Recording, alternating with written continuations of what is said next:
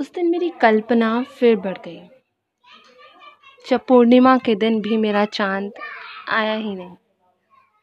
हर जगह छाई उस अंधेरी रात के काले साय में, बस खुद के बिखरे मोती जो लगातार बिना किसी विराम के गिरते ही जा रहे थे।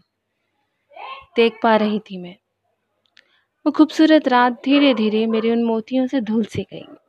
मेरी कल्पना का साथ देने तारों की टोली जमकर उस रात मेरे पास आई, जिसने मेरे मोतियों की चमक को भी फीका कर दिया। समय का खूबसूरत साथ। उस तारों की चमक और उस रात की मुस्कुराहट के बीच कब वो रात रोशन हो गई, कुछ पता भी ना चला। और पूर्णिमा हमेशा की तरह वही खूबसूरत रात बन गई।